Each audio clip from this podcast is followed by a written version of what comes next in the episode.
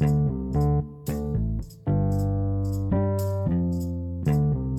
halo para pendengar, uh, bertemu lagi dengan saya, uh, Ali Akbar di Sinar Tentang Data. Kali ini saya kedatangan dua orang tamu lagi, jadi episodenya cukup spesial. Um, ada Mas Andi Faris dan Mas David Anthony uh, hari ini yang bergabung bersama saya.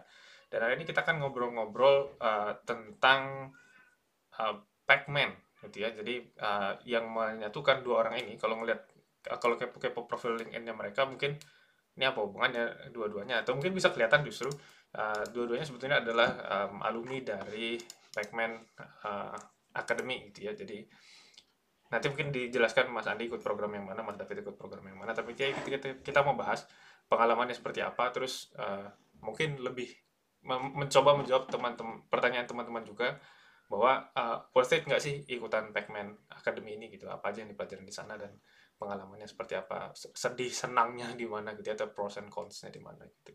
Terima kasih Mas Andi dan Mas David udah mau saya ajak ngobrol-ngobrol hari ini. Um, senang sekali saya bisa ngobrol-ngobrol sama Mas Andi dan Mas David. Saya punya banyak pertanyaan nanti kita lihat uh, apa yang kita bisa uh, kulik dari pengalaman masing-masing ya uh, Mas Andi dan Mas David Oke, siap Mas. Salam kenal buat semuanya. Ya, salam kenal juga Mas Andi. Ya. So, oke, okay, mari mari kita mulai dulu dari yang pertama. Mungkin uh, Mas Andi dulu kali ya. Uh, kalau dari Mas Andi uh, mungkin boleh perkenalan diri dulu deh. Kita mulai dari perkenalan diri dulu nanti baru kita masuk ke topiknya Mas Andi sekarang mungkin kerja di, di mana, uh, background pendidikannya apa mungkin misalnya. Oke, uh, uh, terima kasih Mas Ali. Uh, salam kenal ya. Aku namaku Andi Farid Fahriza, panggil aku Andi aja. Di aku uh, dulu lulusan di Teknik Elektro Universitas Indonesia, udah cukup lama ya. Uh, angkatan 2002 sampai 2006. Terus saya uh, saat ini bekerja di salah satu public transport operator uh, sebagai head dari IT infrastructure dan automated fare collection. Itu apa sih sebenarnya? Sebenarnya simpelnya itu ticketing system lah, ticketing system di di salah satu public transport operator itu saat ini. Dan udah setahun di sini, tapi background saya banyak kan di IT infrastructure ya. Saya 12 tahun uh, start my career as uh, network engineer, terus jadi ikut di salah satu sistem integrator di Indonesia dan dan uh, kemarin sempat join di salah satu pak consulting company juga di uh, global consulting company. Oke itu mas salah perkenalannya. Uh, kalau LinkedIn bisa cari search nama saya Andi Faris, gampang dicari di LinkedIn. Terima kasih. Oke. Okay. Uh, terima kasih Mas Andi. Uh, mas David mungkin boleh perkenalan diri dulu. Oke, okay. ya terima kasih Mas Ali. Salam kenal. Uh, perkenalkan nama saya David Antoni Sirait. Uh, biasa dipanggil David. Ya, jadi um, saya lulusan um, S1 Teknik Penerbangan dari Institut Teknologi Bandung um, angkatan 2010 ya. Um, dan kemudian saya melanjutkan S2 sama masih Teknik Penerbangan ke University of Manchester. Nah, tapi untuk pekerjaan benar-benar berbeda bidang ya. Saya memulai karir bisa dibilang um, awalnya di institusi institusi finansial. Saya mulai dari salah satu bank swasta di Jakarta. Nah, tapi sekarang saya um, sudah pindah ke ini salah satu marketplace untuk penjual beli mobil bekas ya um, sebagai seorang machine learning engineer. Sorry. Jadi uh, saat ini saya baru baru sih baru join jadi masih baru belajar juga intinya di situ saya bekerja sama dengan tim data scientistnya untuk membuat dan optimize model-model machine learning yang nantinya akan digunakan oleh um, user atau ya pengguna yang terkait ya. Mungkin itu perkenalan singkat dari saya. Ya, sip. Terima kasih, uh, Mas David. Nah, ini sebenarnya ada yang menarik di sini ya. Uh, mungkin saya mulai dari Mas David dulu ya, Mas Andi ya. Jadi, uh, tadi kan Mas David bilang uh, S1-nya di, di teknik penerbangan, terus kemudian uh, S, sudah S2 bahkan dia di, di University of Manchester ngambil teknik penerbangan juga. Um, terus um, motivasinya untuk ikut Pacman gitu ya um, untuk belajar lagi untuk ikut course gitu ya seperti Pacman uh, itu apa gitu. Kenapa, kenapa kok uh, memilih untuk Pacman kan nggak tahu ini kalau sepengamatan saya teman-teman yang lain gitu ya atau orang-orang luar sana yang udah S2 gitu apalagi udah S2 di luar negeri pulang cenderung lebih gampang untuk dapat posisi misalnya sebagai data analyst atau data scientist gitu. Terus kemudian uh, kenapa Mas David memutuskan untuk ikut uh, Pacman lagi gitu? Um, dan dan uh, bagaimana pengalamannya? Ya atau kita mulai dari itu dulu deh. Nah, motivasinya apa gitu dan ikut akhirnya ikut program yang mana. Kan di Pacman ada beberapa program ya. Uh, nah Mas David kemarin ikut yang mana terus motivasinya kenapa ikut program itu? Ya oke. Okay. um, jadi mungkin saya runut dari agak awal banget kali ya. Jadi um, mungkin dari awal waktu kuliah itu sebenarnya sudah kayak cukup tertarik ke kayak programming masih belum masuk ke data ya tapi kayak okay. tertarik ke programming programming gitu jadi um, kebetulan tesis saya juga mengenai modeling um, ya modeling aerodinamika gitu pakai bahasa programming juga nah, mm -hmm. kemudian waktu tapi kayak motivasi untuk benar-benar fokus ke bidang data science data analis gitu baru muncul sih setelah saya masuk ke dunia kerja ya jadi waktu saya itu um, berkarir jadi awalnya saya masuk sebagai manajemen trainee ya di salah satu bank swasta di Jakarta. Dan waktu itu dapat rotasi kan kalau manajemen trainee kayak kita dirotasi gitu ya Mas Ali um, beberapa kali. Itu saya kebetulan dapat di bagian um, credit risk modeling. Okay. basically di situ ya basically di situ sebenarnya uh, membuat yang namanya scorecard. Scorecard um, untuk pinjaman ya. Jadi kalau misalnya ini mungkin ke pendengar juga ke teman-teman. Kalau misalnya um, mengajukan aplikasi pinjaman entah KPR entah kartu kredit nah itu biasanya teman-teman akan ada ya semacam skornya gitulah. Dan membuat skornya ini ya bisa dibilang kayak um, bisa dibilang salah satu bagian dari ada meng, ada hubungannya dengan machine learning juga dengan data science juga. Nah dari situ kayak mulai timbul ketertarikan saya untuk belajar lebih dalam ya karena mungkin kalau disangkut pautkan dengan background pendidikan ya sebenarnya teknik penerbangan dan data science itu um, ya ya berbeda banget sih gitu. Oke. Okay. Nah, mm, jadi saya waktu masuk di credit risk modeling itu mau coba belajar lebih dalam menjadi um, data scientist ya gitu di bidang data awalnya saya coba kayak ikut-ikut ada beberapa course di luar juga kemudian nonton-nonton video di YouTube baca-baca kayak um, Medium dan hmm. blog lainnya nah baru setelah itu kayak benar-benar pakem pengen pengen masuk sebagai data scientist tuh mungkin kayak um, kalau salah sekitar tahun 2020 akhir ya Nah, okay. itu uh, jadi saya kebetulan itu lihat ada iklan Pacman tapi saya agak lupa kalau nggak salah di Instagram atau di LinkedIn ya. Itu ada bidang sorry ada Pacman Academy di sebagai data scientist ya. Nah, itu saya lihat kayak um, kurikulumnya beda dengan mungkin dengan ya penyedia layanan bootcamp lainnya ya. Ini kurikulumnya selama 12 bulan gitu. Jadi menurut saya yang dipelajari benar-benar harusnya benar-benar deep dan matang gitu ya. Hmm. Eh, personally, I think like that gitu sih waktu lihat kurikulum dari Pacman-nya juga. Nah, um, dan emang berhubung saya udah benar-benar ini ya udah benar-benar fix kayak oke okay, pengen nih jadi um, karir saya pengen fokus ke bidang data sebagai data scientist. Jadi saya langsung sih um, ngambil kesempatan untuk belajar di di kelas di Pacman Academy ya sebagai data scientist itu saya masuk itu batch 2 jadi hmm. bisa dibilang batch-batch awal sih ya mungkin kira-kira gitu ya journey dari saya um, sampai akhirnya belajar di Pacman. Oke okay, sip sip. Nanti mungkin kita perdalam lagi tapi saya mau coba dengar dulu dari Mas Andi ya sekarang ya. Uh, kalau dari Mas Andi uh, pengalamannya gimana? Nah kan Mas Andi sedikit beda, beda ya. Kalau Mas David tadi sudah S2 kemudian uh, bekerja baru kemudian ngambil. Tapi mungkin secara pengalaman uh, secara uh, ini mohon maaf ya secara usianya juga kan beda gitu ya. Kalau Mas Andi kayaknya uh, selesai satu terus bekerjanya sudah lumayan lama gitu.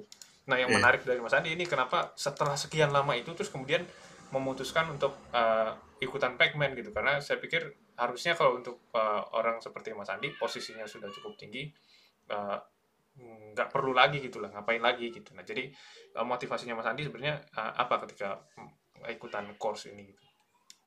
Iya sebenarnya sih uh, nggak lepas dari ini ya apa dari dulu emang suka belajar sesuatu yang baru ya istilahnya. Mm-mm. dan uh, dulu kan saya start tuh dari network engineer ya dulu kalau zaman saya lulus tuh ada CCNA, Cisco Certified Network Architect. Itu itu kayak booming banget lah waktu itu ya. Oke. ngambil sertifikasi, ngambil training gitu kan. Dan dan se 12 tahun atau 12 tahun saya kerja gitu kan uh, teknologi tren itu selalu berganti ya istilahnya uh, apalagi yang baru yang baru. Dan, dan waktu 2016 17 itu udah orang udah rame-rame ngomong AI, machine learning, deep learning gitu kan terus data science, terus apa sih ini? Aku waktu lebih ke fokus ke IT infrastructure ya. Jadi Oke. IT infrastructure cuma cuma ngurusin network, server gitu kan istilahnya. Terus juga support untuk aplikasi. Mungkin waktu itu zaman kerja itu masih ke core banking sistemnya gitu kan. Tapi core banking sesuatu yang istilahnya ya ngomongin debit kredit aja lah istilahnya. Tapi Hmm. tapi mungkin coba mengadap ya kayak Mas Mas eh, David bilang tadi ada risk scoring gitu kan itu kan salah satu apa yang ditaruh di luar dari core banking sebelum si si penum- si apa pelanggan mengambil apa scoring atau mau mengambil pinjaman gitu. Jadi itu mungkin satu bentuk tren teknologi yang ada dan saya pikir waktu di 2000 waktu di saya kerja di consulting company saya nggak punya waktu buat belajar ekspor gitu. Tapi ketika Oke. saya join di di sini nah, saya punya lebih punya banyak waktu. Kemarin ada pilihan mau ngambil S2 kah atau ngambil course course gitu kan course gitu. Kan saya pikir mungkin eh, ya lebih lebih lebih langsung nyambung lah ngambil course aja eh, course aja seperti ini mencari apa sih yang bisa di, eh, eh, dipelajari ya di data science. Terus saya pikir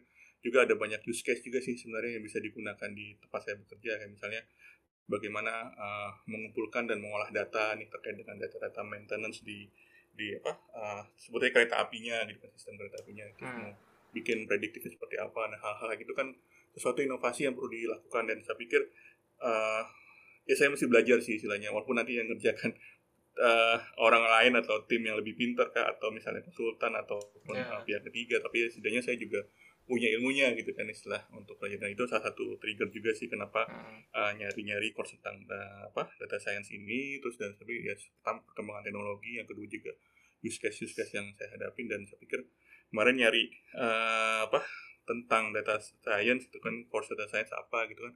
Akhirnya sih dua di tahun 2021 ya uh, ketika saya join di di tempat sekarang searching ya di awal-awal saya join saya searching uh, teman tentang tempat course dan saya pikir Pacman yang paling pas ya waktu itu. Dan dari dari sudut pandang materi dan sudut pandang uh, apa waktunya. Karena karena kalau saya lihat kalau metode kalau sih dari dulu awal udah beli deh kayak course-course di Coursera atau di Nah, oke. uh, Udemy gitu ya Ya. tapi nggak pernah ke tonton cuma beli doang gitu kan misalnya Ya. nah ini masih ada sesuatu yang bisa modelnya mungkin modelnya lebih sinkronus ya jadi kalau itu kan modelnya sinkronus ya apa terserah kita gitu Hmm, hmm. itu kan pada kalau sekarang mungkin yang butuh di, di yang cari yang benar-benar yang dipaksa gitu untuk belajar dan saya pikir ikut course academy juga lebih ya ada harganya juga gitu kan tapi dari situ ada investasi yang dikeluarkan jadi kayak wah ini kedorong nih supaya nggak nggak sia-sia nih Nah, sudah spend money tapi nggak sia-sia bekerja that's that's uh, motivasi sederhana aja sih mas lebih lebih ke arah ke sana sih Oke, oke.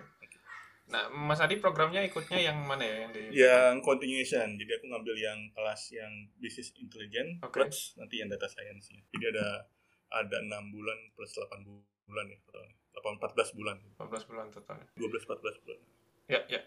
Sip, sip. Oke, terima kasih. Nah, sebenarnya menarik ya maksudnya. Nah, ini yang saya juga pertanyakan sebenarnya adalah uh, karena saya kan kebetulan nggak nggak ngambil uh, yang seperti ini gitu ya, uh, ngambil course seperti ini. Yang saya uh, apa ya, yang saya belum kebayang adalah uh, kok a- apa yang harus dipersiapkan atau apa tantangannya atau apa uh, pergumulan di dalam hatinya ketika mau ngambil course uh, seperti ini gitu. Jadi yang jadi tantangan kemudian uh, apa setelah akhirnya ikutan. Karena kan program eh, tadi kayak Pak Mas Andi sempat bilang bahwa programnya nggak sebentar gitu. Programnya bisa 12 sampai 14 bulan gitu. Um, da, uh, akhirnya gimana gitu? Uh, mengikuti program yang selama itu gitu. Kemudian materinya juga uh, setahu saya kan dari dari basic ya diajarkan dari sangat basic sampai yang kemudian levelnya sudah lebih mendalam. Gimana tantangannya? Apa apa yang ditemukan? Kalau dari Mas Andi dulu mungkin uh, tantangannya selama belajarnya gimana Oke, aku join di Oktober 2021 ya. Sampai sekarang ini baru lulus untuk yang bisnis intelijennya. oke Jadi sekarang masih baru start yang buat uh, program data science ya di dari Februari kemarin. Uh, tantangannya mungkin uh, ini ya istilahnya di di us dia mungkin ngomong usia juga ya istilahnya Iya. tapi sekarang, sekarang tuh udah udah lebih, banyak kerjain ya sifatnya non teknis lah ya istilahnya dan dan mungkin saya mau recall kembali ya hal-hal yang lebih teknis gitu kan terus dan karena itu saya nggak nyari yang uh, ngajarin dari awal lagi ya semacam kayak kayak kayak sekolah lagi sih menurut saya jadi Hmm. benar-benar kayak sekolah lagi di- diperbaiki lagi pemahaman saya ya dengan lebih ter- lebih terstruktur dan lebih uh, apa uh, sistematis gitu ya dan saya pikir memang uh, durasi yang panjang ini satu sisi adalah menguntungkan artinya saya bisa belajar dengan deep istilahnya ya. jadi tidak hanya yang dua minggu uh, belajar terus lupa nggak kepake Hmm. gitu kan nah ini even kondisi sekarang kan saya belum kepake nih belum masa belum uh, karena kerjaan saya kan nggak nggak nggak bersangkutan langsung dengan ini ya.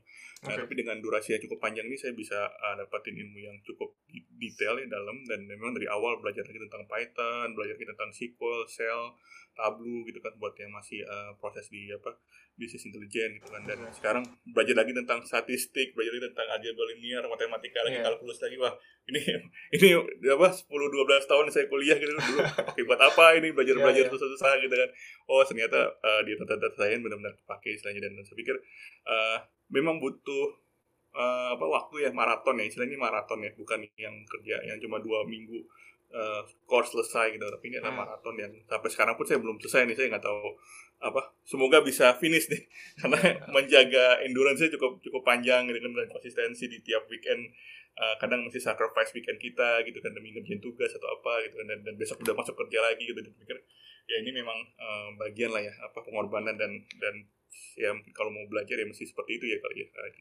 jadi memang butuh motivasi yang kuat dan saya pikir eh, menjaga endurance juga cukup cukup berat sih menurut saya Gitu. Oke. Sip, sip. Terima kasih Mas Andi. Nah, kalau Mas David, eh, tantangannya apa gitu selama Mas David udah beres kan ya kalau salah programnya harusnya sudah selesai. Ya, udah selesai bulan ya bulan Maret lalu kalau salah, saya lupa. ya bulan Maret ya. Programnya berarti satu tahun juga, sekitar satu tahun ya. Iya, kebetulan waktu kalau saya em, jadi 14 bulan karena Ah, oke. agak ada beberapa kali kayak libur dan segala macam jadi Ah, ah. extend dikit gitu sih. Nah, terus tantangannya di mana tuh Mas David? Em, tantangan sih mungkin yang paling utama mm, eh, motivasi ya. Kayak karena kan ini eh, waktu dulu sih waktu saya awal-awal kelasnya masih weekend ya. Nah, mungkin kayak sama kayak tadi dibilang Mas Andi ya, kelasnya weekend jadi kita belajarnya Sabtu Minggu. Terus ada tugas juga yang awalnya tuh dikumpulinnya hari deadline-nya tuh tugasnya hari Jumat jam 5 sore tuh. Hmm. Jadi sempet bu- bukan sempet sering beberapa kali kayak nyuri-nyuri waktu di kantor ngerjain tugasnya gitu. Karena biasa anak deadline. Jadi itu itu mungkin salah satu tantangan utama. Dan mungkin buat teman-teman yang mau ikutan bootcamp atau kursus kayak gini ya kalau bisa jangan deadline ya. Pengalaman nih. Itu mem- membuat segalanya lebih rumit.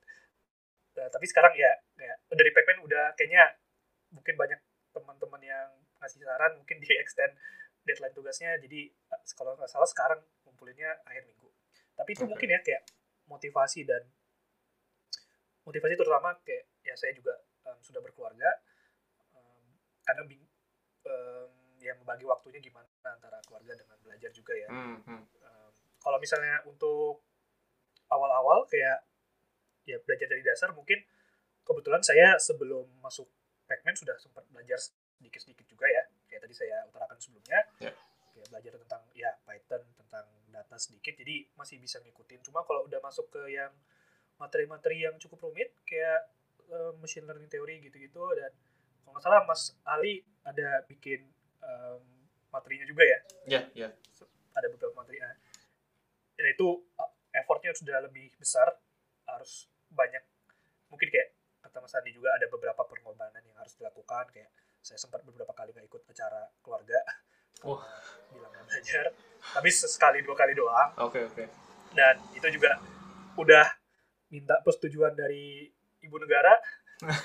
Disetujui ya. Tapi itu menurut ya. saya itu mungkin yang utama. Kemudian em, dan kebetulan untungnya sih saya yang saya pelajarin bisa saya aplikasikan juga ke kerjaan. Karena em, jadi satu saya di credit risk modeling juga menggunakan Python juga ya. Oke. jadi beberapa ya bisa dibilang beberapa kayak course atau materi yang dipelajari di kelas bisa saya aplikasikan lah gitu ke dalam kerjaan biarpun nggak banyak. Di um, dari segi kayak mengulang lagi atau kayak membiasakan itu mungkin um, karena kebetulan kerjaannya juga sedikit berhubungan jadi itu nggak terlalu masalah ya tapi ya motivasi paling besar mungkin eh sorry uh, tantangan paling besar mungkin ya itu tadi motivasi dan Hmm. membagi waktunya aja sih membagi waktunya gimana sama um, ya kalau misalnya tambahin lagi kayak set goalnya itu ini kan on in long run ya maraton bukan sprint gitu jadi Ya. kayak harus benar-benar paham end goalnya gimana karena saya emang udah set target um, ikut ini untuk menjadi untuk masuk ke bidang data jadi saya harus benar-benar udah memotivasi diri sendiri aja gitu kayak um, harus harus kelar gitu sih gitu sih Hmm. Berarti nggak tahu ya kalau kalau saya lihat programnya selama itu gitu kemudian harus pakai Sabtu dan Minggu gitu ya harusnya eh, programnya Sabtu dan Minggu biasanya kan ya. Terus eh, beberapa jam di setiap Sabtu dan Minggu belum lagi ada tugasnya tadi gitu. Saya pikir nggak tahu ini tebakan saya ya eh, motivasi eh, jadi jadi hal nomor dua sebenarnya setelah sekian lama gitu. Mungkin di awal punya motivasinya tinggi kayak, kayak Mas Andi atau Mas David mungkin motivasinya pengen belajar tapi setelah setelah mulai untuk bisa beres sampai programnya mungkin Mas Andi udah 6 bulan beres gitu. Terus yang Mas David udah 12 atau 14 bulan beres. Kayaknya motivasi jadi nomor dua. Jadi nomor satunya itu harus konsistensinya itu gitu. Gimana caranya memaksa diri untuk terus belajar terus belajar gitu. Nah eh, ada tips lagi nggak? Tadi mungkin Mas David sempat singgung sebagian tapi eh, apa yang eh, kemudian bisa mendorong Mas David untuk udah harus selesai gitu. Nah, kalau mau jujur-jujur juga nggak apa-apa sih gitu. Misalnya karena saya udah bayar aja gitu. Ya nggak apa-apa juga. Tapi uh, a- apa gitu yang akhirnya membuat Mas David bisa konsisten sampai selesai? Atau tipsnya apa ya yang bisa memaksa Mas David untuk uh, terus gitu? Karena kan ya tadi mungkin misalnya harus mengorbankan waktu sama keluarga juga gitu beberapa kali gitu. Kan bukan hal yang mudah ya gitu. Uh, uh, dan dan akhirnya gini deh kalau eh, kemudian kalau misalnya looking back apa yang Mas David sudah lakukan dan setelah selesai setelah kemudian sekarang bekerja uh, worth it nggak sih sebetulnya uh, belajar selama itu Hmm, ya, very nice question. Um, ya, um, kalau itu deh mungkin kayak balik ke statement saya sebelumnya, kayak saya udah set, um, benar-benar set sebelum masuk itu bahkan udah ngobrol juga sama keluarga ya kayak istri. Um, ini tujuan akhirnya ya kalau bisa dari sini saya bisa punya bekal yang cukup untuk masuk ke bidang data tadi ya, kayak Hmm. benar-benar fokus masuk ke bidang data. Jadi end goalnya bisa dibilang kayak um, switch career mungkin. Jadi dari yang sebelumnya um, itu tadi di industri finansial, oke um, tapi kali ini benar-benar kayak masuk sebagai seorang data scientist gitu. Itu nomor satu yang utama. Kita kebayang itu um, finish line-nya di mana. Hmm, karena kadang kadang mungkin orang um, jadi cuma ikut aja gitu. Ikut arus tanpa tahu atau tanpa sadar ini mungkin ujungnya atau finish line-nya di mana. Jadi kalau saya hmm, em, udah sudah set di awal tinggal itu tadi ya mungkin kayak Mas Ali bilang motivasi jadi nomor ke- kedua sisanya di konsistensi aja. Nah itu nggak tahu ya kalau saya sendiri sih pribadi setelah ikut jadi kayak jadi clockwork aja ya jadi kayak terbiasa terbiasa hmm. selama 12 12 bulan itu mm, mungkin nggak terlalu ada kendala ya lama-lama jadi kayak udah terbiasa aja. Sama kayak saya memang juga to be honest suka dengan bidangnya dan oke. tertarik gitu ya. Itu mungkin kayak soalnya sempat ngobrol juga dengan um, teman yang kayak atau mungkin istri ya kayak saya sempat racunin juga ikut ikutan belajar yuk gitu. Oke. Dan dia sama sekali nggak intuit gitu sama sekali nggak tertarik. I see. Kayak cuma nyoba se- sebulan udah lepas. Itu mungkin em, faktor dari diri saya sendiri juga ya. Kayak saya benar-benar suka dan emang pengen terjun jadi membuat ini sebagai kader pet saya.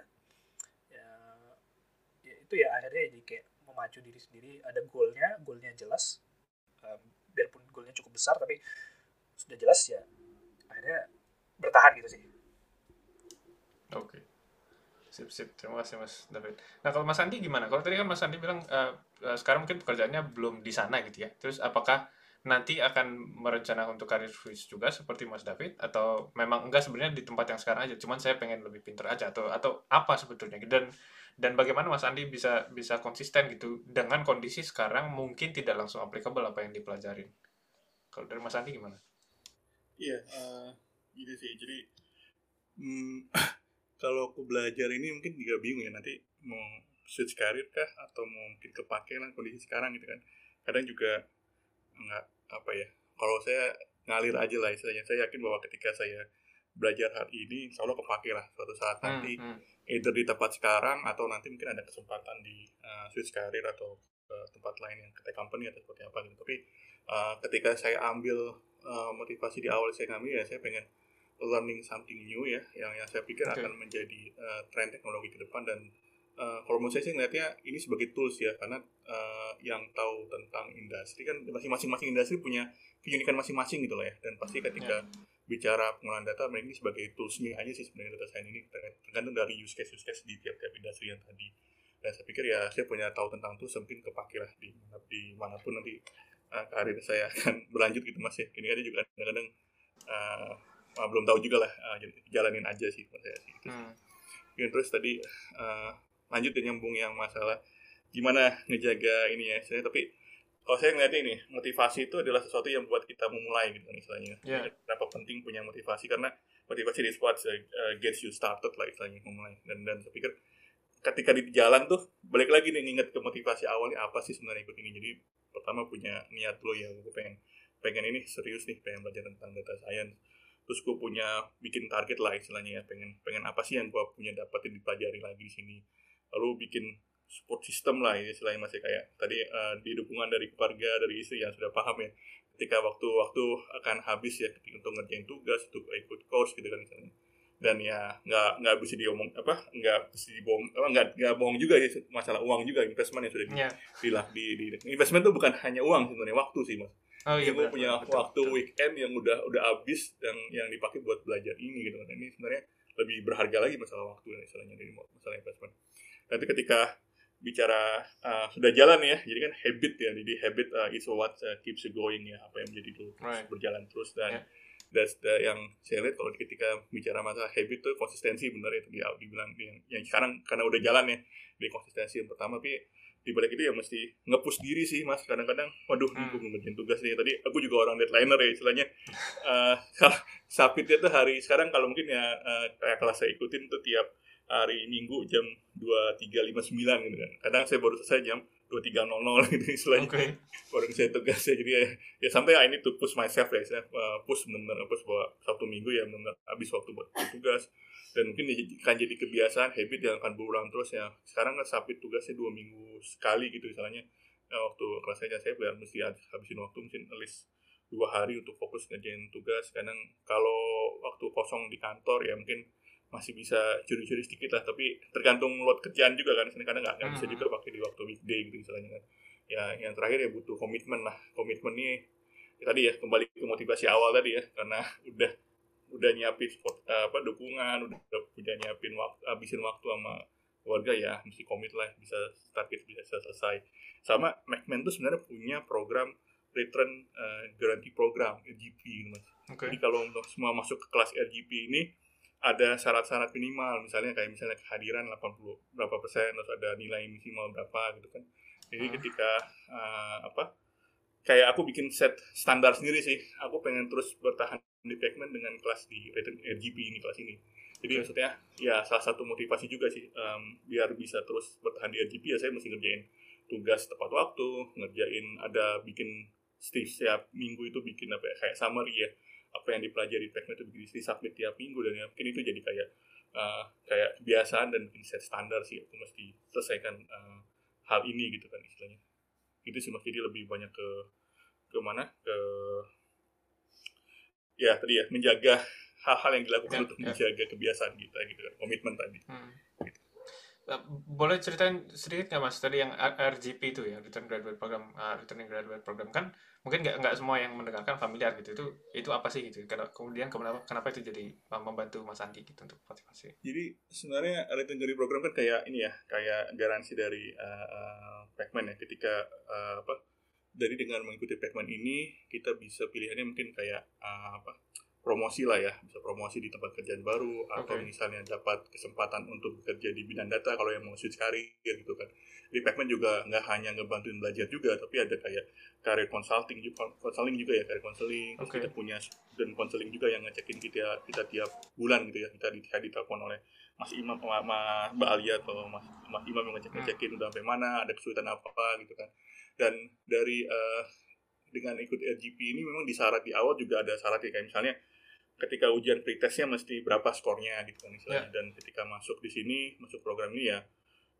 ada tuntutannya ya tiap minggu mesti submit. Kalau nggak submit sekali aja udah langsung di drop dari eh, RGP kelas gitu kan. Atau misalnya Ah. nilai skornya di akhir nggak nggak lanjutin. Jadi walaupun ada garansi di akhir ya istilahnya dari Pacman juga mungkin kalau yang tadi ya karir karir, counseling sama student counseling itu tiap nggak nggak nggak ter, nggak tergantung RGP atau bukan ya semuanya akan dapat. Hmm. cuma ketika di khususnya RGP ini kayak misalnya kita ada aku ada tambahan motivasi lah istilahnya. Oh gue masih mesti bertahan. Gimana cara? Jadi survival mode-nya nyala nih.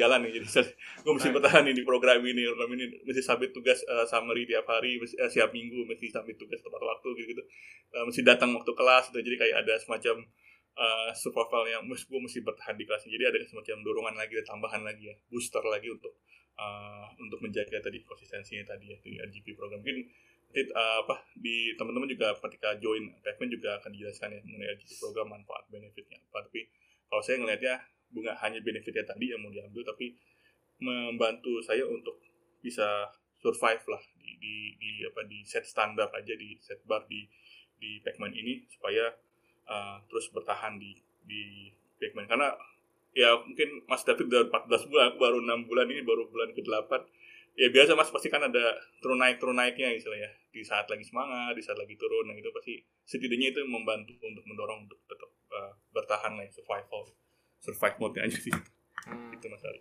Oke, sip, sip. Em, Nah, tadi juga sempat singgungan nih tentang support sy- system ini gitu ya, si student council ini. Apa sih yang biasanya diobrolin Mas Andi eh, tentang student counseling ini? Ini sebelum kita pindah ke Mas David ya nanti ya. Iya, kalau di student council ini kayak aku tiap bulan tuh ada kayak bisa bentuknya call kayak gini ada call WA call atau mungkin cukup chat aja. Eh answer aja kayak kayak checking aja Eh, gimana eh, dari eh, ada kesulitan apa, ada apa ya istilah saran-saran apa yang bisa diberikan ke Pacman selama eh, apa selama pengajaran satu bulan itu gitu kan Hmm. ya mungkin di situ kita bisa istilahnya dulu kalau kuliah ada bimbingan konseling ya atau atau pas kuliah gitu pas Right. pas, pas belajar gitu kan tapi di sini ngomong apa ada misalnya kayak pengajarnya kurang inilah atau tugasnya kesulitan kah atau ada materinya terlalu eh, apa eh, membingungkan atau apa gitu kita Iya, iya. bisa ngomong bebas lah istilahnya apa apa adanya ke student counseling dan ya istilahnya kalau mau ngeluarin unek-unek di situ saatnya gitu see. ya Oke. ya benar-benar ada ada wadah ya ada channel kita ngeluarin unek-unek kita Um, atau bahkan uh, bagus juga ketika ya mungkin yang kita lagi turun ya motivasinya gitu kan lagi nggak semangat nih mbak mesti ngapain nih gitu kan istilahnya jadi dia, dia coba bisa ngasih uh, apa ngasih uh, diskusi lah ya kenapa ada masalah apa itu yang bisa di kayak di di, di coach di coach di di apa didiskusikan, didiskusikan bersama lah istilahnya.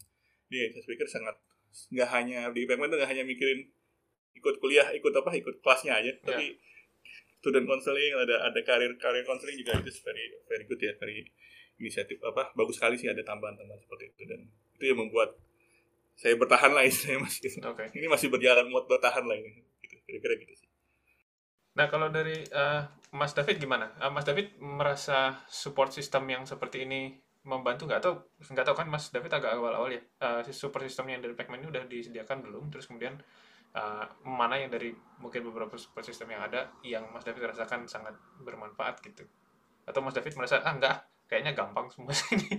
udah saya bisa sendiri gitu. Gimana kalau Mas David pengalamannya gimana? Ya, em, kalau eh, ya kalau support system kayak student counseling gitu sih dari awal udah ada dan mungkin lebih kalau sekarang kayak kata Mas Andi ya em, mungkin via call aja atau bahkan via chat ya. Em, kalau di awal itu saya kayak sem- em, sempet eh, itu sama Mas Imam ya eh, student counselor-nya itu kayak kita bikin call-nya itu di kayak dijadwal gitu khusus kayak ada pakai dan itu cukup lama kayak maksudnya sesinya kayak benar-benar awalnya mengetahui mengenai diri saya sendiri gitu terus kayak gimana motivasi belajarnya atau ya strategi belajar gitu-gitu dan itu cukup deep ya. Tapi mungkin karena siswanya makin lama makin banyak ya Pacman makin sukses berarti ya. Itu um, jadi mungkin kayak nggak nggak bisa ke cater sedalam itu ya untuk masing-masing. Hmm. jadi uh, ya via chat aja. Cuma uh, ya setelah saya kayak mungkin setelah enam bulan kali ya akhirnya uh, setelah itu mulai dari kalau saya sih dari chat aja dengan student counselornya cuma kalau dari em, pribadi ya sebenarnya Ya. mungkin di awal-awal doang kayak sempet kayak curhat gitu juga em, ini gimana ya kira-kira karena baru belajar lagi kan setelah ikut em, setelah kerja terus kayak ini belajar di akhir minggu kayak gimana kira-kira strategi yang baik ya gitu. Em, tapi setelah itu sih kalau to be honest em, kalau saya sendiri balik lagi dari motivasi dari saya sendiri sih. Jadi em, paling kayak kalau misalnya mengeluhkan tentang ada yang dikeluhkan tentang kelas atau tentang pengajarnya mungkin waktu itu oh, baru saya curhat ke eh, Mas Imam ya. Kemudian kayak apa namanya kalau ada kesulitan misalnya kadang kadang apa tugasnya terlalu berat gitu ya. Tapi kalau dari sisi em, secara apa ya bilangnya ya ya secara motivasi motivasinya dari diri saya sendiri sih kalau menurut saya sendiri ya pribadi em, itu udah cukup sih dari saya. Jadi Oke. em, menurut saya ini em, servis yang sangat baik ya terutama kalau yang diberikan oleh Pacman. Karena em, itu yang nggak bisa kita dapat kalau misalnya kita ikut kayak kursus em, otodidak kayak Coursera atau Udemy gitu kan ya. Nggak Hmm. biasanya nggak ada yang ngebantuin kalau misalnya ada masalah atau ada roadblock gitu ya. Em, tapi dari saya sendiri sih kayak em, buat saya it- em, saya jujur nggak terlalu banyak menggunakan em, service ini. Tapi di awal banget sudah cukup dan em, jadi kayak ya udah sering berjalan waktu kayak mungkin jadi jadi sebagai eh, ini aja sih sebagai checking in aja dari Pacman-nya dan saya juga mengeluarkan unek-unek aja gitu Eh, Hmm. dan itu saya appreciate banget sih Oke. Nah, eh, terima kasih Mas David. Nah, eh, kalau secara umum kalau gitu, eh, apa sih yang menurut Mas David eh, bisa lebih membantu lagi gitu? Jadi atau misalnya apa yang harus harus dikembangkan atau diperbaiki dari Pacman ke depannya eh, supaya bisa lebih baik lagi secara keseluruhan? Gitu. Apakah perlu ada servis tambahan atau misalnya waktunya yang diras 14 bulan itu harus diperpanjang lagi supaya lebih pas?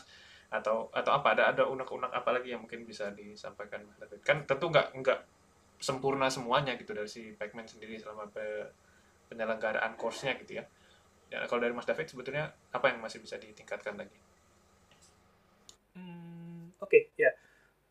Ini mungkin kayaknya belum sempet saya bahkan ke Pacman-nya sendiri belum sempat ngomong. Cuma kayak mungkin ada baiknya juga kayak ditambahkan pengenalan mengenai kayak khususnya di, di data scientist ya menurut saya kayak Hmm. tentang teknologi cloud dan oke um, ya cloud based kayak machine learning and everything like that ya. karena aku berasa banget di kerjaan kayak sekarang orang-orang mulai beralih ya cukup banyak ke cloud gitu sih.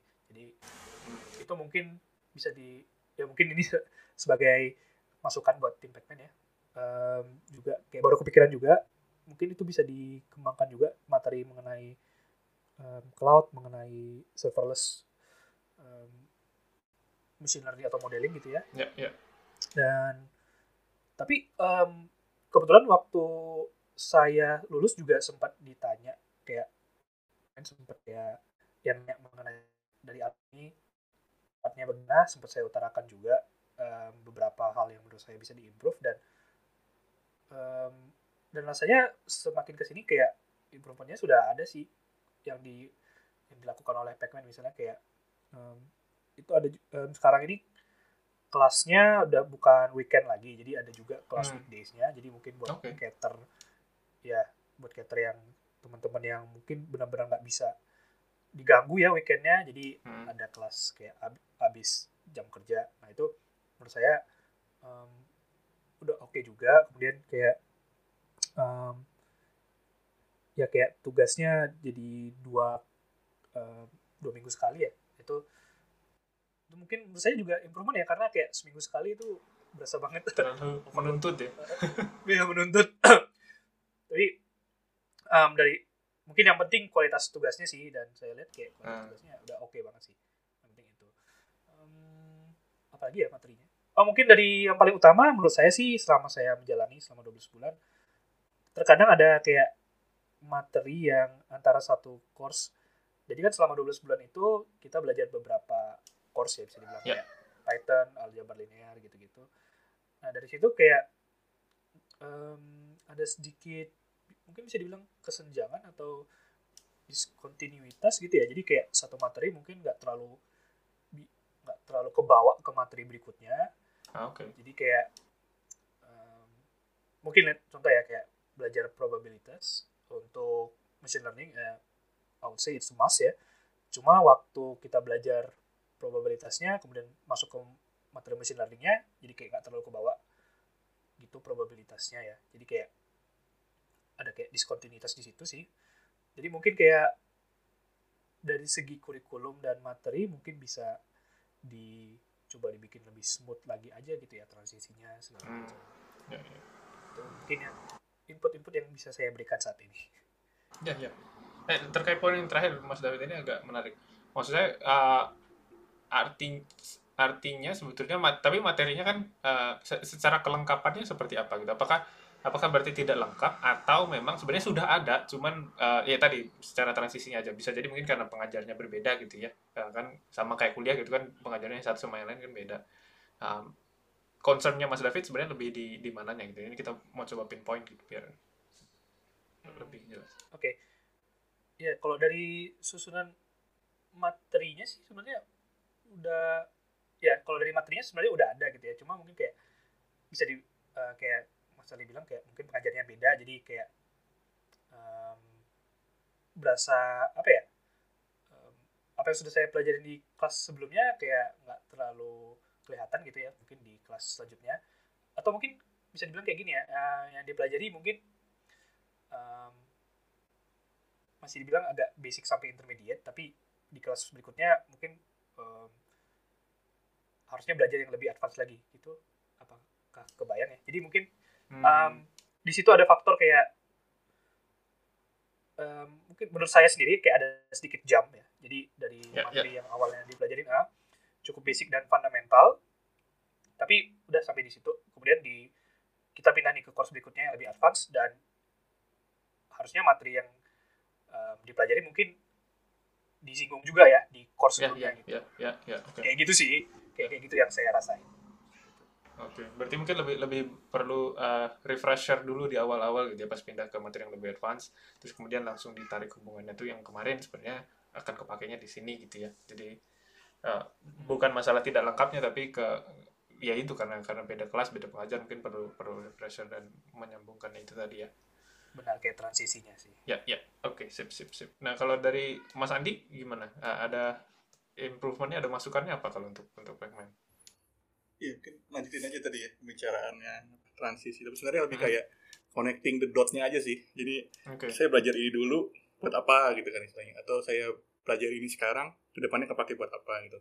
Mungkin eh, eh, ada beberapa eh, materi atau pengajar yang bisa menyampaikan itu kan. Tapi ada tidak tidak semuanya istilahnya. Mungkin itu bisa di kayak in connecting connecting dari satu titik titik yang lain itu bisa lebih lebih di, disampaikan aja sih sebenarnya itu itu yang that's good point sih yang disampaikan oleh Mas uh, David tadi ya dan saya pikir nggak saya ngerasain juga sih mungkin mungkin something that that, that dan saya pikir uh, Pacman ini ya selalu memberikan apa ya ruang-ruang untuk ber berinovasi atau ber memperbaiki lah ya apa yang diperbaiki perlu, perlu. jadi Ya. selalu mendengarkan lah ya dari studentnya juga dan saya pikir uh, tadi ya uh, mungkin Mas David di awal-awal ya aku udah kalau aku di di di apa di yang batch ke-6 gitu kan istilahnya mungkin materi di batch ke-6 mungkin lebih akan lebih sempurna daripada ketimbang di batch 1 yang masih batch 1 batch 2 kali ya masih meraba-raba apa sih Ya ya. materinya gitu kan istilahnya. Di batch 6 aku juga kayak ngeliatnya sudah mulai ah, rapi tuh sih sudah mulai apa rapi gitu istilahnya. Dan eh, mungkin kalau aku sekarang masih baru selesai yang business intelligence ya istilahnya. Tapi untuk di kelas BI ini mungkin eh, improve-nya mungkin kayak uh, kayak saya aku belajar data wrangling terus aku belajar data visualization data visualization di satu waktu gitu istilahnya sampai kan dua-duanya sebenarnya bisa berkaitan ya istilahnya mau Hmm, mau hmm. visualize mesti ada wrangling dulu atau atau kita wrangling buat menyampaikan memberikan mungkin uh, ketika karena itu diajarkan di satu waktu kadang uh, dan pengajarnya berbeda gitu kan. jadi mungkin kalau misalnya kalau pengajarnya sama dia kan ngajarin yang wrangling sama ngajarin visualization bisa langsung nyambungin gitu misalnya Iya, iya. nah kalau pengajarnya berbeda mungkin agak ada sedikit uh, gapnya atau mungkin materinya bisa disesuaikan. Atau mungkin nanti pas uh, saya juga ada di yang bagian tentang kan kalau di di Pacman juga ada project lab BI gitu misalnya kan. Hmm. project lab BI juga masih di alignment dengan yang ada di apa materi tentang BI-nya sendiri gitu kan istilahnya dan itu juga kadang butuh-butuh alignment di situ sih kalau masalah materi. Saya pikir itu juga suatu hal yang mesti terus apa bisa terus diimprove lah saya. Dan saya pikir Pacman cukup mendengarkan mendengarkan dari student-studentnya gitu kan. Dan eh, apa yang saya dapetin sekarang itu tuh hasil dari Mas David sampaikan ke ke ini ya ke Pacman Hmm. gitu kan. Ya Hmm. Mas David kan eh, base 2 aku base 6 mungkin apa yang saya dapatkan ada perbaikan dari Mas David sampaikan gitu misalnya mungkin aku juga bisa memberikan feedback yang sama untuk perbaikan di batch. Sekarang udah batch 9 atau batch 10 gitu sekarang ya udah udah mulai udah banyak ya istilahnya. Dan Ya, saya pikir itu yang yang yang keep going lah harus terus apa yang selalu terus dijaga sih di Pacman ya istilahnya. Itu sih mas. Sip, sip. Oke, oke. Jadi jadi emang sebetulnya walaupun sekarang masih ada masukan-masukan gitu ya, ada yang kurang ya tapi wajar lah ya gitu maksudnya namanya uh, program yang berkembang gitu kan. Oke deh, sip sip. Nah, eh, tadi sorry, eh, saya mau singgung sedikit lagi sebelum mungkin uh, abis ini kita tutup. Eh, tadi Mas Andi sempat singgung tentang project lab BI gitu. Nah, kalau dari Mas Andi sendiri sebenarnya pengalaman eh sorry, kita dari awal dulu ya. Project lab BI ini disuruh ngapain, apa bedanya sama yang kelas biasanya, terus kemudian seberapa membantu dalam uh, proses belajarnya Mas Andi sendiri. Oke, kalau di Pacman itu kan sebenarnya metode belajarnya kita ikut datang ke kelas ya secara on- online gitu kan. Hmm.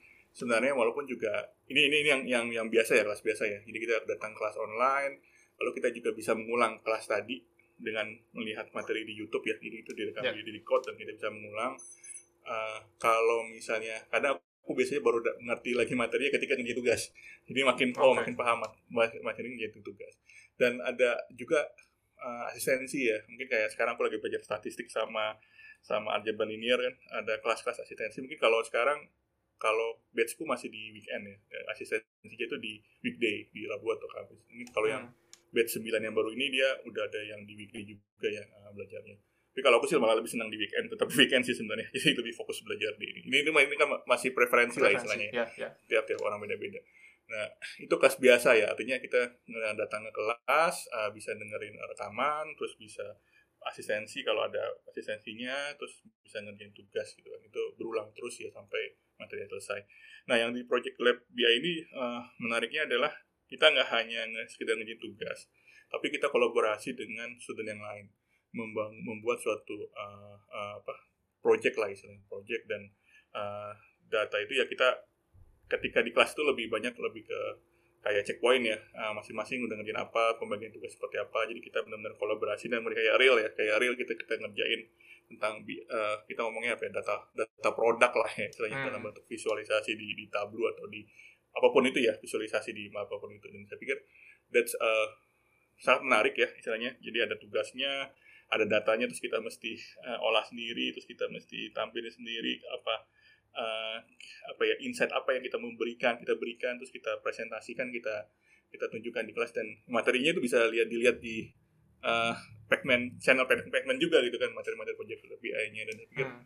that's uh, uh, uh, apa ya uh, berbeda kelasnya dan sangat challenging dan satu yang menarik ya itu kolaborasi dengan orang lain dan mungkin tiap orang beda-beda ya istilahnya ya ada yang Ya. sudah terbiasa bikin tablo aku kalau aku masih belajar baru gitu istilahnya nah ini tentu akan beda dengan yang sudah terbiasa dan hasilnya juga mungkin tapi tapi di tentunya ya kita menikmati proses itu sih mas jadi misalnya Oke.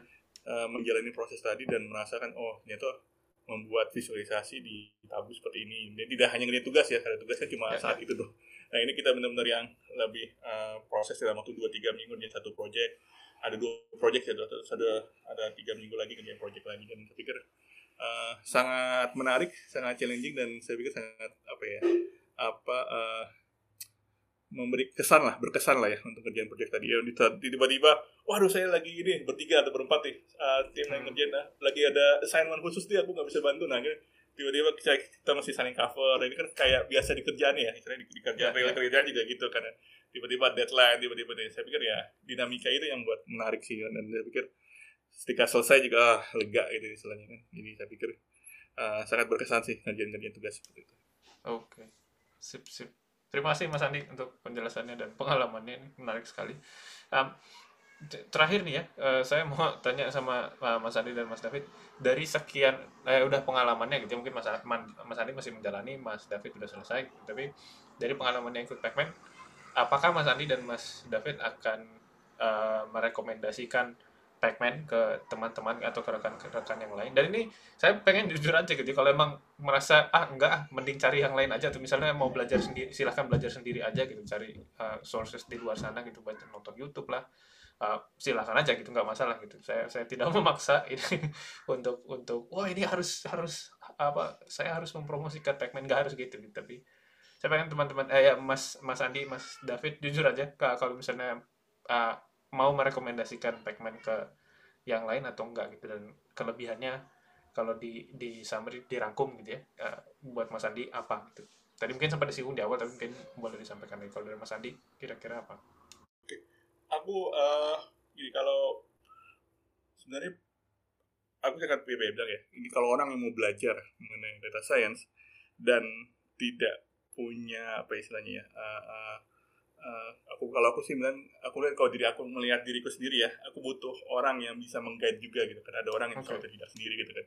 Ada orang yang bisa menggait juga ada satu sistem atau uh, kelas yang menggait menggait kita meng, memudahkan kita untuk mempelajari atau lebih sistematis gitu kan. Nah ini sangat sangat recommended ya buat orang-orang yang mau belajar tentang data science. Terus kenapa mininya Pacman gitu misalnya kenapa why Pacman gitu. Saya pikir ya tadi uh, berdasarkan experience ya ini ini benar-benar nggak nggak yeah. apa ya nggak menjual atau apa ya aku juga ya mungkin ada referral atau apa tapi tapi biasa ketika ngomongin ke orang ketika mau belajar data science oh mau belajar data science di mana di Pacman dan saya rekomendasiin sih benar-benar jadi kalau orang yang benar-benar pengen belajar data science selalu pengen men, secara ini ya secara lebih terstruktur karena kalau zaman dulu saya mas kuliah nih awal-awal kan mungkin masih tahun 2000-an awal-awal internet gitu nah, itu kan masih hmm. ke perpus ya nyari bahan tuh masih ke perpus. Right, yeah, yeah. Kalau sekarang gitu kan nyari bahan tinggal googling ada, tapi sekarang terlalu banyak informasi yang ada. Kadang kita cuma download-download materi doang, mulai dari mana tuh bingung. Nah, jadi kadang-kadang right, yeah, yeah, sekarang itu yang dibutuhkan skillnya adalah memfilter informasi mana yang akan kita ambil gitu misalnya. Kalau dulu kan mencari informasi, mencari informasi yeah. di, di buku, di apa, tapi sekarang zamannya eranya adalah begitu banyak resource, tapi bagaimana kita dengan limited waktu dan sumber apa resource yang ada ya apa yang terbatas ya kemampuan yang terbatas ya mencari informasi yang benar-benar yang dibutuhkan oleh kita. Dan saya pikir dengan adanya Pacman ini udah menggait hal itu ya secara sistematis dan secara uh, terstruktur untuk belajar tentang data science. Dan really recommended sih buat buat teman-teman yang pengen, serius lah istilahnya dan butuh uh, guide di guide lah Ya. Itu Mas Andi kira-kira. Ya, sip sip. Terima kasih Mas Andi. Mungkin uh, saya mau ini sedikit ya, mengomentari sedikit ya. Kayaknya kalau ngelihat akun Twitternya Pacman itu, walaupun mungkin kadang miminnya suka sambat-sambat sedikit di sana atau suka uh, kok apa komentar yang nggak penting nggak penting kadang-kadang gitu tapi kan uh, seringnya juga membagi materinya sendiri gitu ya. jadi kalau kayak tadi Mas Andi bilang uh, memfilter sebenarnya secara free juga di twitternya Pacman suka sering sharing materinya jadi kalau nggak tahu ini saya nggak tahu kalau Mas Andi akan setuju dengan saya atau enggak tapi kalau emang bisa sendiri ya sebenarnya ada gitu di sudah disediakan tapi kayaknya Mas Andi dapat yeah. lebih banyak dari itu juga kan sebenarnya gitu ya. Iya, benar sih Mas. Kalau sendiri kan sebenarnya don ikut Coursera atau apa Udemy kan bisa lebih mudah juga ya terus itu yeah. tapi satu sisi uh, ya tadi ya modelnya model karena kalau aku baca ya katanya kalau yang model-model asinkronus kayak gitu tuh itu hanya 10% yang bisa menyelesaikan materi dan selesai. Okay. Sisanya orang coba beli dua 50 persen 80 persen udah tinggalin gitu kan. Tapi kalau dengan metode yang seperti ini ya yang sinkronis kelasnya yang dua arah gitu kan dan ini mungkin hasilnya nggak berbeda sih. Dan juga uh, keberhasilannya tentu kan berbeda sih. Kalau bayangan saya sih kira-kira gitu sih. Dan mungkin aku bukan termasuk yang 10 persen itu mas kira-kira. Ya ya. Ya okay. bisa menyelesaikan dengan dengan selesai sendiri. Sip sip. Alright, nah kalau Mas David gimana uh, pengalamannya? Ini Mas David udah selesai nih, udah uh, sampai akhir terus kemudian nah tadi mungkin kalau dari support sistemnya uh, ada bagus tapi mungkin Mas David sebenarnya sudah lebih bisa uh, konsisten sendiri gitu ya punya punya konsistensinya sendiri tapi sekarang Mas David kira-kira masih akan merekomendasikan untuk ikut Pacman atau enggak gitu dan sekali lagi pertanyaannya um, worth it nggak sih gitu untuk untuk orang yang seperti Mas David gitu uh, untuk ikut Pacman looking back seperti apa? Ya, um, oke. Okay. Kalau saya sih ya bakal merekomendasikan ya. um, karena mungkin dari pengalaman pribadi juga bisa dibilang saya mendapat kerjaan baru ini um, ya dari Pacman juga karena um, biasanya kan kalau misalnya kita uh, mungkin di bidang IT ya kayak software engineer atau data engineer atau data scientist kan itu ada kayak tes interview segala macam nah take home test terutama nah itu materinya eh saya ngerjainnya pakai materi dari Pacman saya ambil saya comot-comot. Oke. Okay. dapat interview lolos technical test lolos dapat kerjaan baru. Um, jadi uh, ya saya owe to Pacman juga. Jadi benar uh, menurut saya worth it. Uh, apa yang saya pelajari selama um, selama 14 bulan itu mungkin ya komen sedikit ya mengenai kayak tadi diskusi ya Mas Ali dengan Mas Andi juga kayak yeah.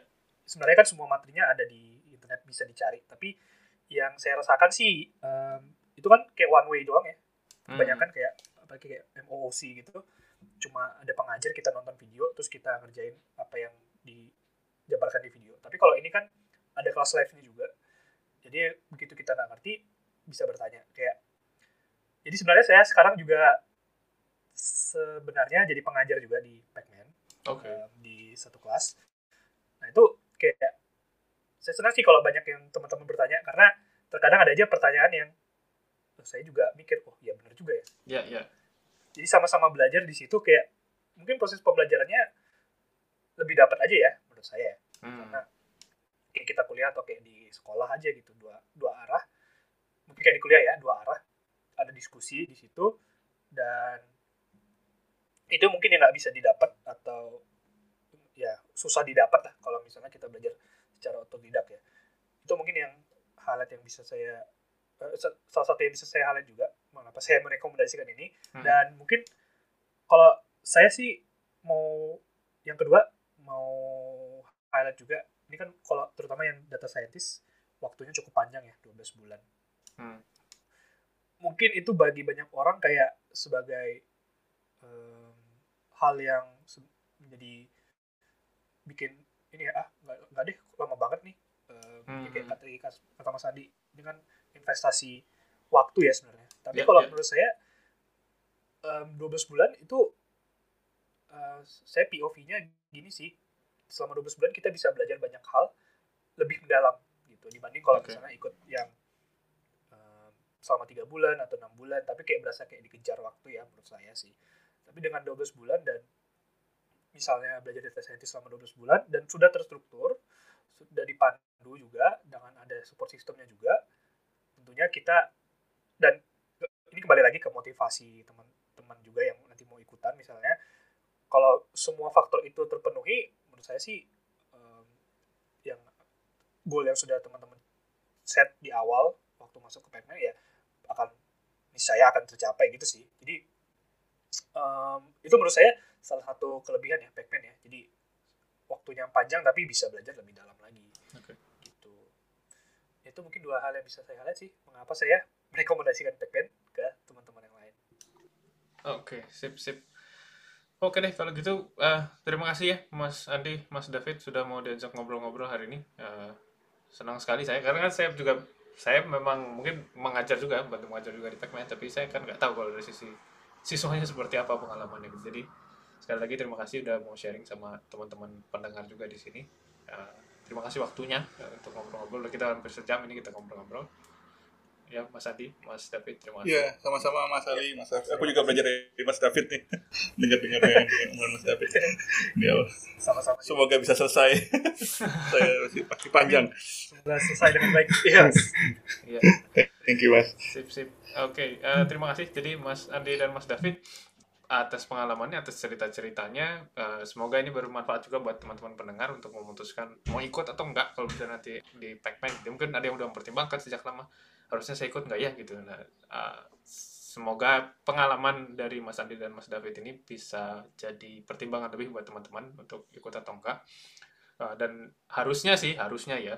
ini cerita dari Mas David dan Mas Andi tadi jujur gitu ya sebagai yang sudah berpengalaman sudah ikut Pacman ada Mas David sudah selesai gitu Mas Andi masih dalam uh, perjalanannya gitu ya untuk menyelesaikan program yang cukup lama ini gitu tapi ternyata uh, melihat ke belakang ini worth it lah gitu uh, jadi dengan pengalamannya masing-masing gitu Mas Andi tadi juga udah apa pengalaman kerjanya udah lama uh, Mas David mungkin udah langsung bisa applicable gitu di, di pekerjaannya bahkan sampai dapat pekerjaan juga dengan pengalaman dari Pacman gitu mudah-mudahan bisa jadi pertimbangan teman-teman gitu ya Nah, kalau kalau memang nanti mau daftar, boleh dicoba dilihat di Pacman, uh, buka situsnya pacman.io ya, itu p a c m a n n.io. Um, di situ nanti bisa daftar kelasnya. Nah, kalau mau pakai referral code Ali underscore Akbar, nanti bisa dapat diskon khusus juga uh, untuk di situ dan bisa digabungkan dengan diskon lainnya gitu ya. Jadi silahkan gunakan referral code-nya Ali underscore Akbar. Dan nanti linknya saya taruh juga di uh, deskripsi dari episode ini jadi teman-teman bisa langsung klik klik aja nanti langsung ke lamannya untuk daftar ya um, dan dari tadi pengalamannya mungkin atau yang sedang-sedang digadang-gadangkan sama Pacman sekarang kan uh, hashtag Sig Mastery itu ya jadi memang memang panjang gitu memang memang mendalam gitu tapi ya worth it lah uh, harusnya ini ini akan jadi worth it nah, buat teman-teman yang ikutan juga sekali lagi terima kasih uh, untuk Mas Andi dan Mas David untuk diskusinya hari ini Terima kasih juga untuk para pendengar yang sudah mau mendengarkan sejauh ini. Ya, sampai ketemu di episode selanjutnya. Salam.